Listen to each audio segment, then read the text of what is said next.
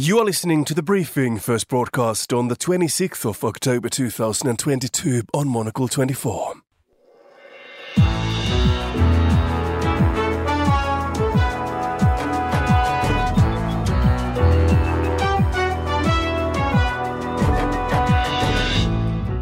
Hello and welcome to the briefing, coming to you live from Studio One here at Midori House in London. I am Markus Hippi. Coming up, the head of the United Nations, Antonio Guterres, warns of a catastrophe in Tigray if fighting in the restless region continues. The situation in Ethiopia is spiraling out of control. Violence and destruction have reached alarming levels. We will ask the UN's former humanitarian chief, Sir Mark Lowcock, whether peace talks in South Africa can bring an end to the two year war. Also ahead, Julia Gelatt from the Migration Policy Institute will be telling us about the Biden administration's carrot and stick approach to immigration, plus the latest business headlines, and Monocle's technology correspondent David Phelan will also tell us about the latest gadgets on the market.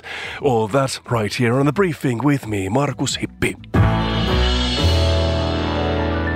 Peace talks aimed at ending fighting in the Tigray region of northern Ethiopia have begun in South Africa. The UN Secretary General Antonio Guterres has called for an immediate end to the two year conflict, which has claimed the lives of tens of thousands of people and displaced millions. Let's get the latest now with Sir Mark Lowcock, who served as the UN's humanitarian chief between 2017 and 2021. Mark is now a visiting professor at the London School of Economics Economics. Good afternoon and welcome to the briefing. Mark, could you start by outlining the scale of this conflict first?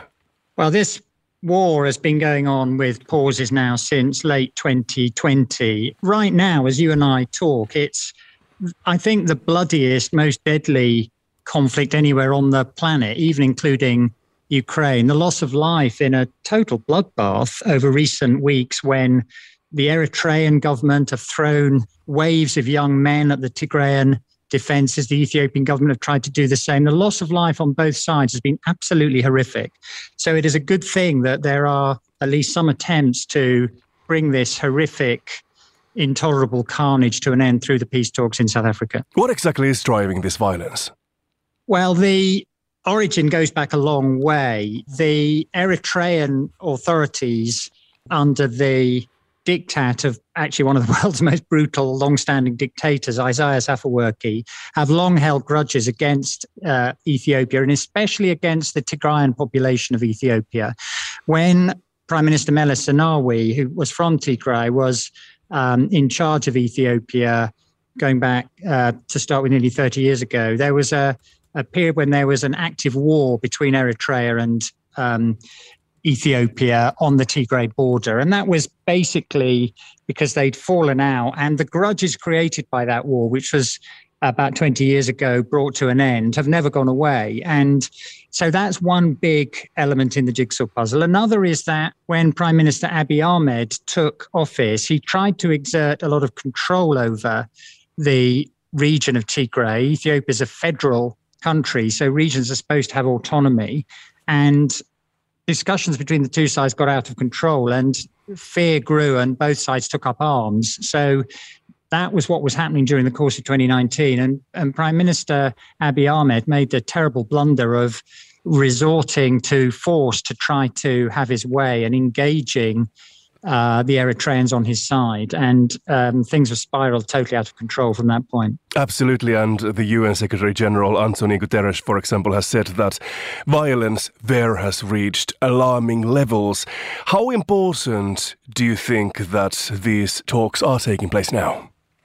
I think it's very important, and credit is due to the African Union under their leader, the chair of the African Union, uh, Mr. Faki, um, the Secretary General of the UN has been pushing for this as well. The Americans have been pushing the sides to get together. I think they've helped get the Tigrayan side to the talks. The talks have one big problem, which is the biggest kind of um, voice creating most of the trouble, who are the Eritreans under Isaias Afwerki, are not, to my understanding, actually in the room.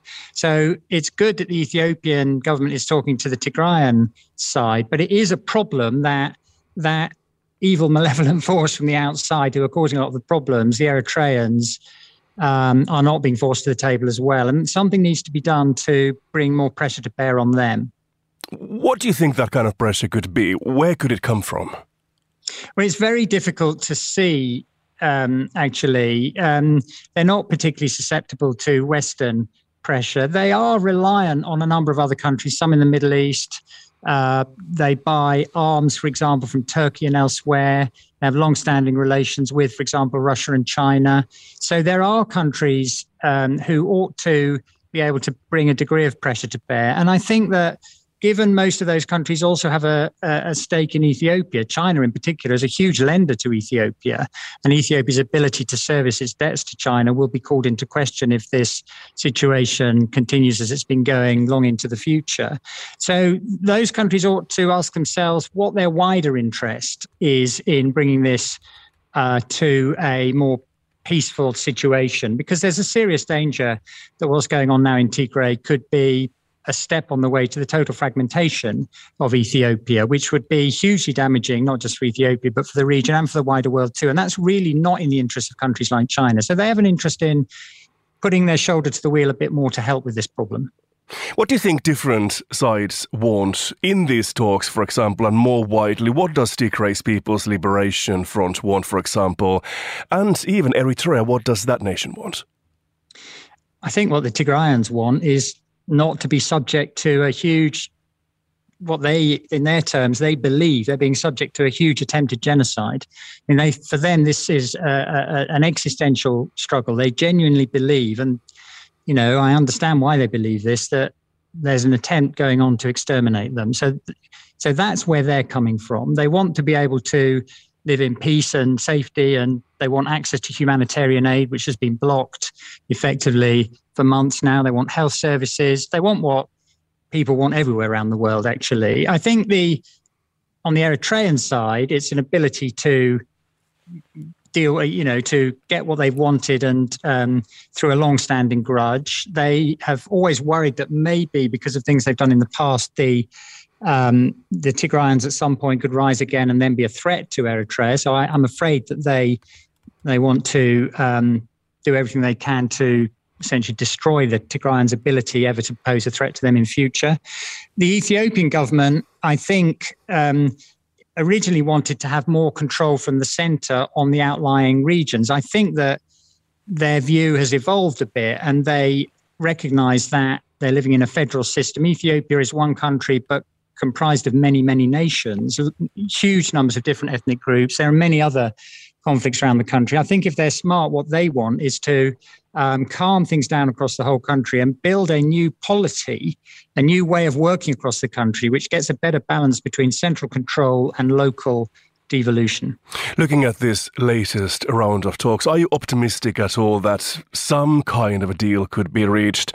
At least this effort seems to be the most serious so far.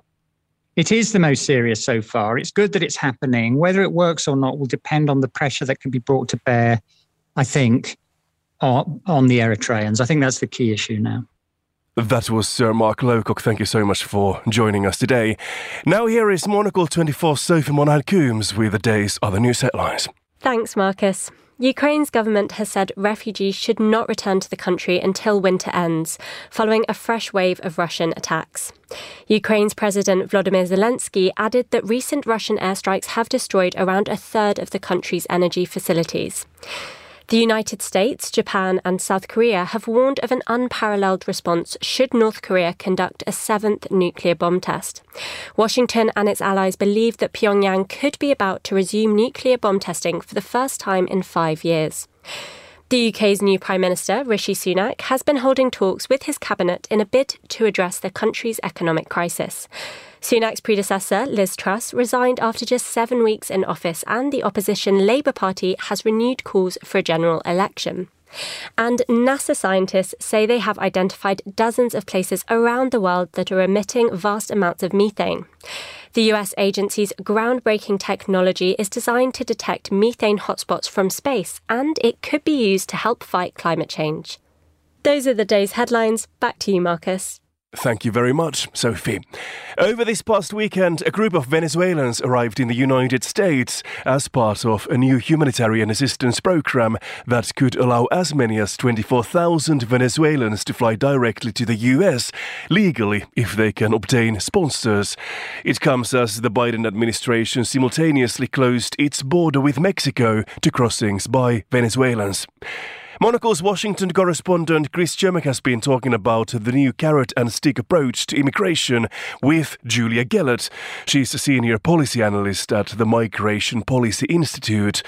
Julia began by explaining how the new program for Venezuela works.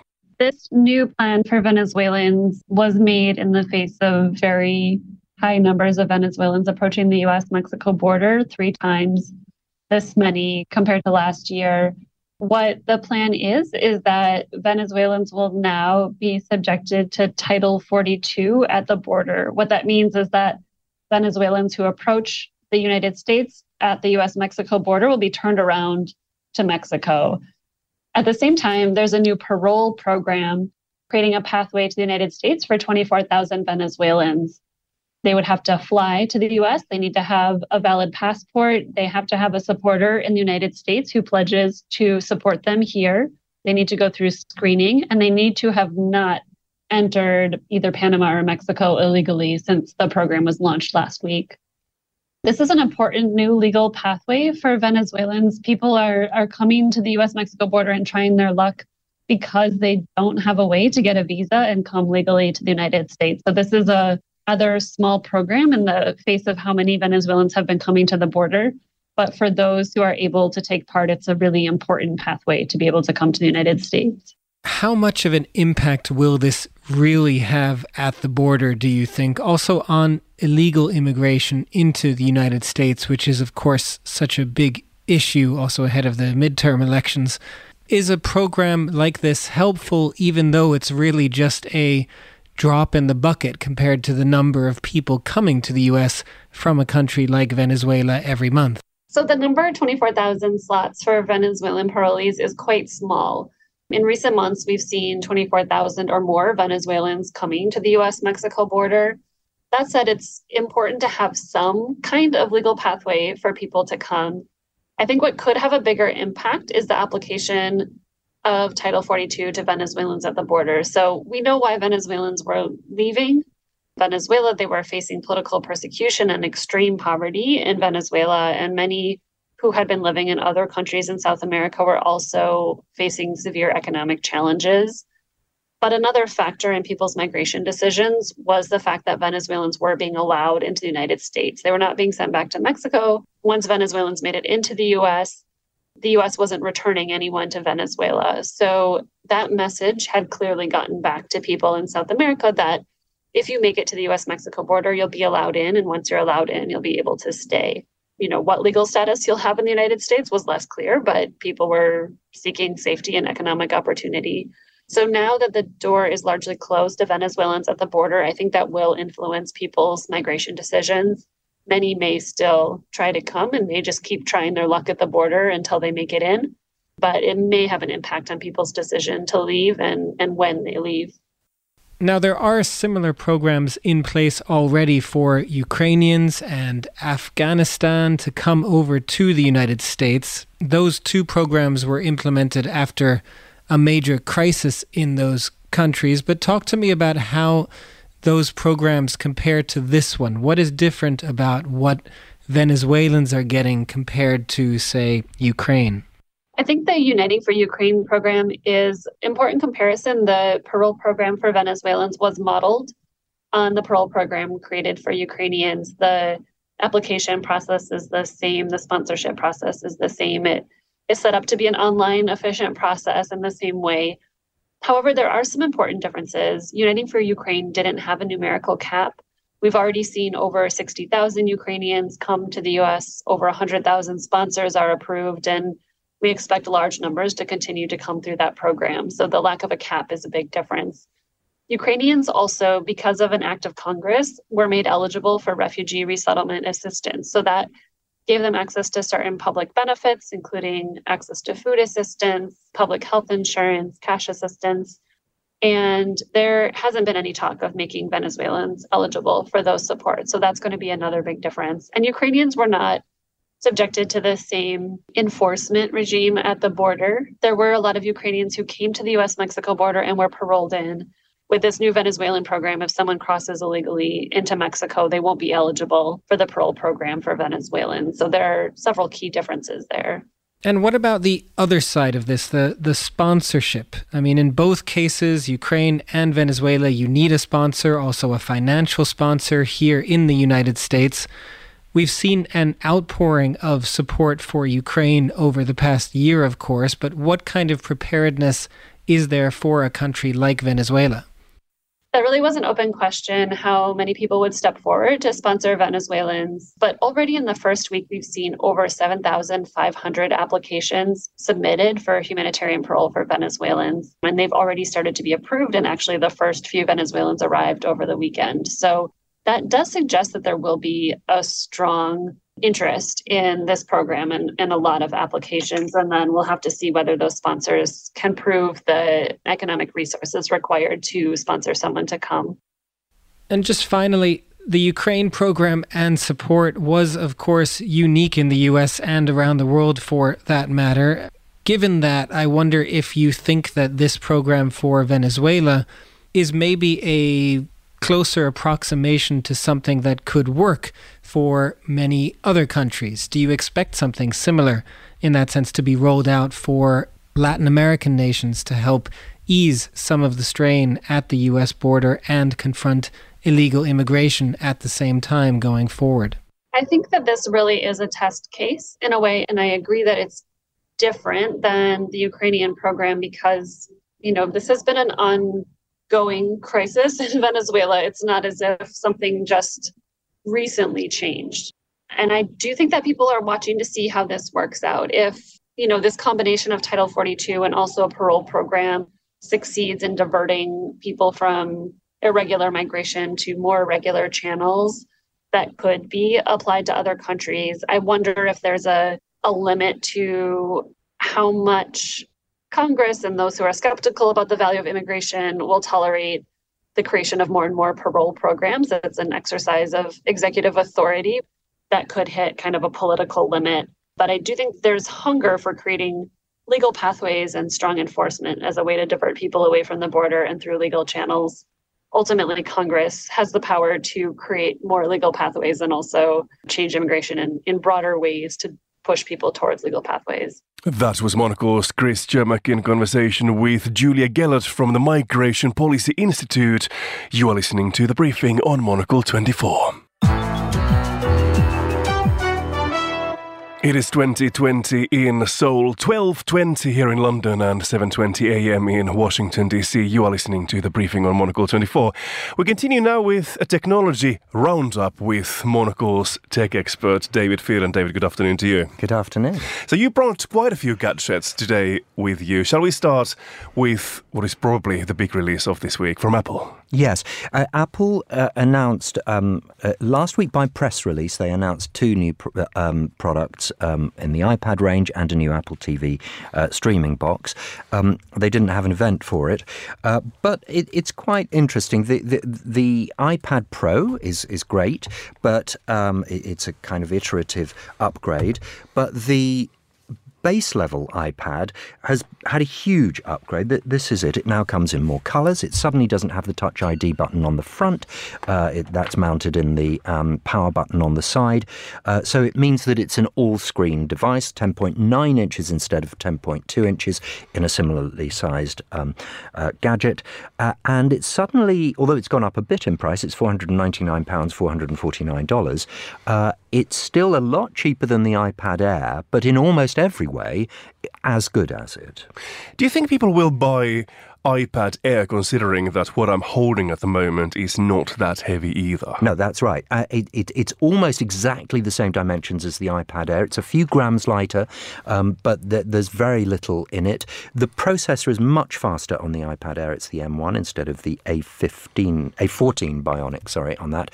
Um, but for most people, for most of the time, you really won't be able to tell the difference in, in speed and performance. How much can you tell us about the importance of iPad for for Apple? There was a lot of excitement back in the day. I think it was 2010 when the first iPad came out, and that was meant to be the future of so many things. And mobile phones have been getting better, faster, more efficient with big screens. Do people actually really want to get these as much still? I think that's a very good question. I think it's why companies like Samsung have invested in foldable phones because you can have uh, a phone that is uh, that folds out to be a tablet, and that's kind of enough for a lot of people. But that brings compromises. You, you, you the, the the opened out screen ends up being square. It's a, when it's folded, it's a chunky device in your pocket. Uh, so the iPad is still very popular, and they've got more now than ever. The ninth generation and the tenth generation iPad, the iPad Mini, the iPad Air, and two sizes of iPad Pro. Well, what are your thoughts about this new iPad? Do you enjoy using it? Yeah, it's fantastic. Uh, I think you know if you really want the real performance or the bigger screen, then the iPad Pro is is, is exceptional. Uh, but I do worry for the iPad Air because I think they'll have to do something very different from with that uh, to to make it special. But it's very nice to see the the entry level iPad uh, be updated to its new design.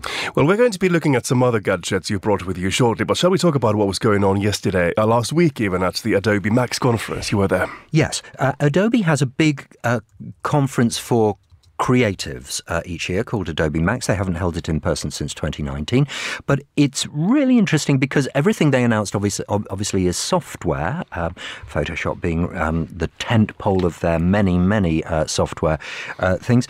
And it's extraordinary how granular the detail is and how remarkably strong the reaction from the creatives and the audience is. They had a new thing called Intertwine Tool, mm-hmm. which just means that if you've got, say, an image of a rope going through lettering, that took a lot of work to make that happen before. Now you just cl- a few clicks and it's done. I can't tell you the gasps of excitement in the auditorium when when this happened. and they even have a thing called Adobe Sneaks when they reveal tiny, tiny little uh, new features, and depending on the audience reaction, some of these may go on to be in uh, Adobe products uh, in the future. But it's it's it's a different conference from a lot of the other ones, just because the creatives there are so um, engaged uh, and so delighted by everything that comes up. Now, something I was meant to ask from you, I got I got an idea. I, I, I heard what had been going on at this event. There's Bro checked all of me, which is something that lets you uncrop a photo. Can you explain to us how that actually works? Yes. Well, not really. No. I mean, I can tell you what what happens. It, it's uh, it is remarkable. Uh, it, it, it it was demonstrated by one of the engineers. There are many at Adobe who are just there to create sneaks, and it, it was a picture of a girl um, and it would only went down to just above her knees. There was nothing else. And by the use of artificial intelligence, which they're very big on at Adobe, it was able to create a full picture with her legs, change the background, remove her handbag, change her clothing with four or five different options instantly available. Were there shoe options as well? There were shoe options, yes, uh, and uh, colours for shoes uh, could be changed uh, uh, with one click as well. So it was a very, very impressive uh, demonstration. I'm sure that will make itself known in final software one day. That sounds amazing. Shall we talk about the, the remaining gadgets you have for us today? What did you bring with you? Well, Therabody is a company. It began as Theragun, uh, and uh, it was the percussive um, uh, treatment to, to, to, help you recover from uh, overexertions at the gym. Uh, and they also came up with a, a smaller version called the Mini. Uh, Therabody now has a series of new things, including a new Therabody Mini, which is a tiny little tri- triangular thing. And if you press and hold that blue button, you will see that it's much quieter than it was before. Now, that mm-hmm. I can tell you is a fraction of the noise, but you may press it to a muscle if you wish, and you will see that it is very powerful and very um, good at recuperative uh, effects. So that, that, amazing. That's an update to an existing thing. But then I'm now going to pass you this remarkable pair of green, uh, blue and grey goggles. Okay, what are they meant to do? Well, they. Uh, I, am trying to wear them at the same time. Yes, yeah, so, uh, you see, you might find it slightly confusing, but they they have they they have um, um, a massage effect. I can't tell you dear listeners, what the, the studio is looking like now. Um, they have a massage effect, and the idea is that by the clever use of uh, percussive techniques, mm-hmm. it can lower your blood pressure and indeed, well, by lowering your heart rate. Uh, and uh, it, it, encourages you to get to sleep. Um, have you tried these goggles I, yourself? I have tried it. It is, well, you've just felt it. It is quite a heavy thing to wear on your face, but you do eventually get used to it. It's very popular. Uh, they've given it to um, Premier League football stars who get home from a match and are very, very wired but need to be uh, able to go to sleep so they can uh, rest in time for tomorrow's um, uh, practice, and uh, they they have been going crazy about this, saying this really helps me to just calm down. Wellness, as, as you have said, wellness is a big growth area in tech, but never more intimate than this. Uh, no, that, that's right. To wear it in bed is is very strange, and and they've now got a, a, a, a an arrangement with Oura Ring, the excellent um, uh, wellness ring, so that it's all kind of getting more and more integrated. Thank you very much for this tech update. Today, David Phelan, you are with The Briefing.